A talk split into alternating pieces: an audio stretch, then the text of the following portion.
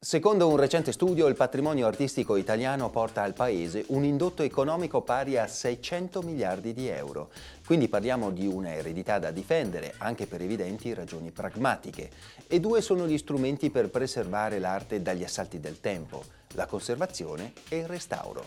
E di restauro e conservazione si è parlato al quinto congresso internazionale Colore e Conservazione, organizzato a Trento da Cesmar 7 un incontro per specialisti e addetti ai lavori, in cui si è parlato di tecnologia e metodologie di intervento. Per gli ascoltatori meno preparati non sono mancati interessanti spunti di riflessione quando i relatori si sono soffermati sul delicato tema dell'approccio culturale al restauro. Ogni epoca riscrive il proprio rapporto con gli artisti del passato. Le opere continuano a dirci qualcosa di nuovo grazie ad una costante interpretazione dei loro significati.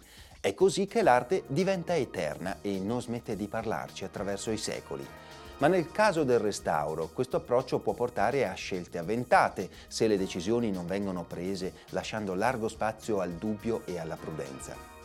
Bentrovati a tutti. Passo subito la parola a Paolo Cremonesi che ci spiega come la tecnologia sta cambiando la professione del restauratore, una professione con alle spalle più di 300 anni di storia. In questi ultimi anni è aumentata la consapevolezza verso i materiali, la loro idoneità per un intervento di restauro.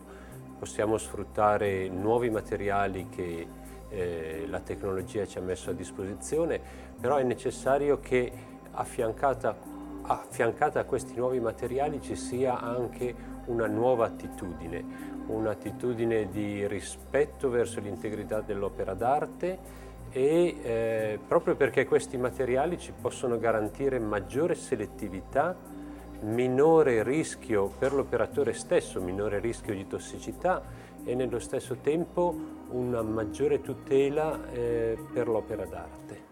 Gli anni Ottanta portarono l'attività dei restauratori sotto i riflettori dei media di tutto il mondo. Iniziavano i lavori di restauro della Cappella Sistina e dell'Ultima Cena di Leonardo. Dopo i lunghissimi interventi seguirono commenti entusiasti, ma anche qualche critica. Ma cosa distingue il buon restauro da quello cattivo?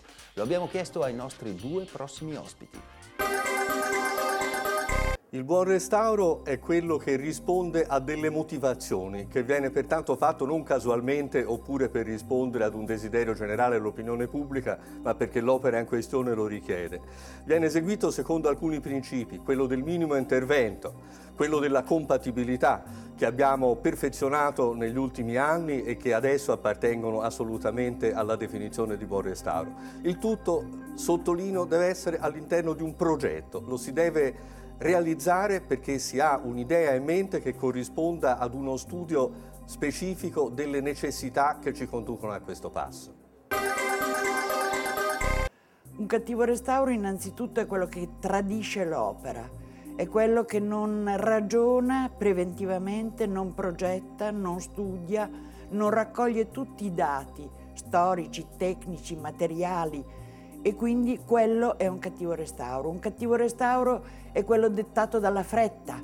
Eh, resta- tante volte si fanno restauri per mostre con tempi risicatissimi e conseguentemente il restauro è più che altro un belletto, una cosmesi e non un uh, intervento scientifico, tecnico, storico, quale deve essere un buon restauro.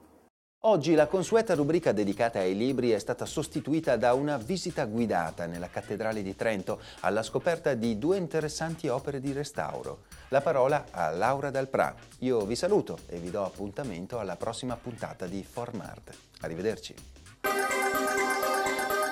Fra i tanti interventi di restauro che noi seguiamo, due eh, considero particolarmente emblematici del nostro lavoro e che consiglio anche di andare a vedere.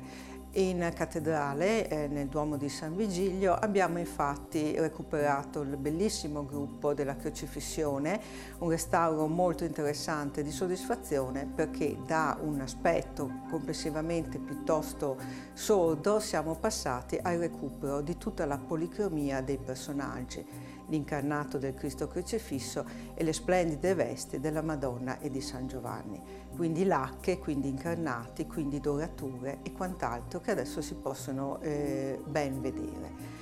L'altro eh, caso emblematico, sempre nella cattedrale, è l'affresco di San Vigilio nella controfacciata. Ecco qui purtroppo si trattava di un frammento molto deteriorato di decorazione pittorica eh, sul quale abbiamo potuto fare piuttosto poco se non eh, restaurare quello che ancora rimaneva. È stato peraltro invece proposto quella che era l'antica configurazione a, con cornice e riquadro che permette comunque ai visitatori di poter osservare quello che è un affresco dell'inizio del 400 dal punto di vista storico molto molto importante.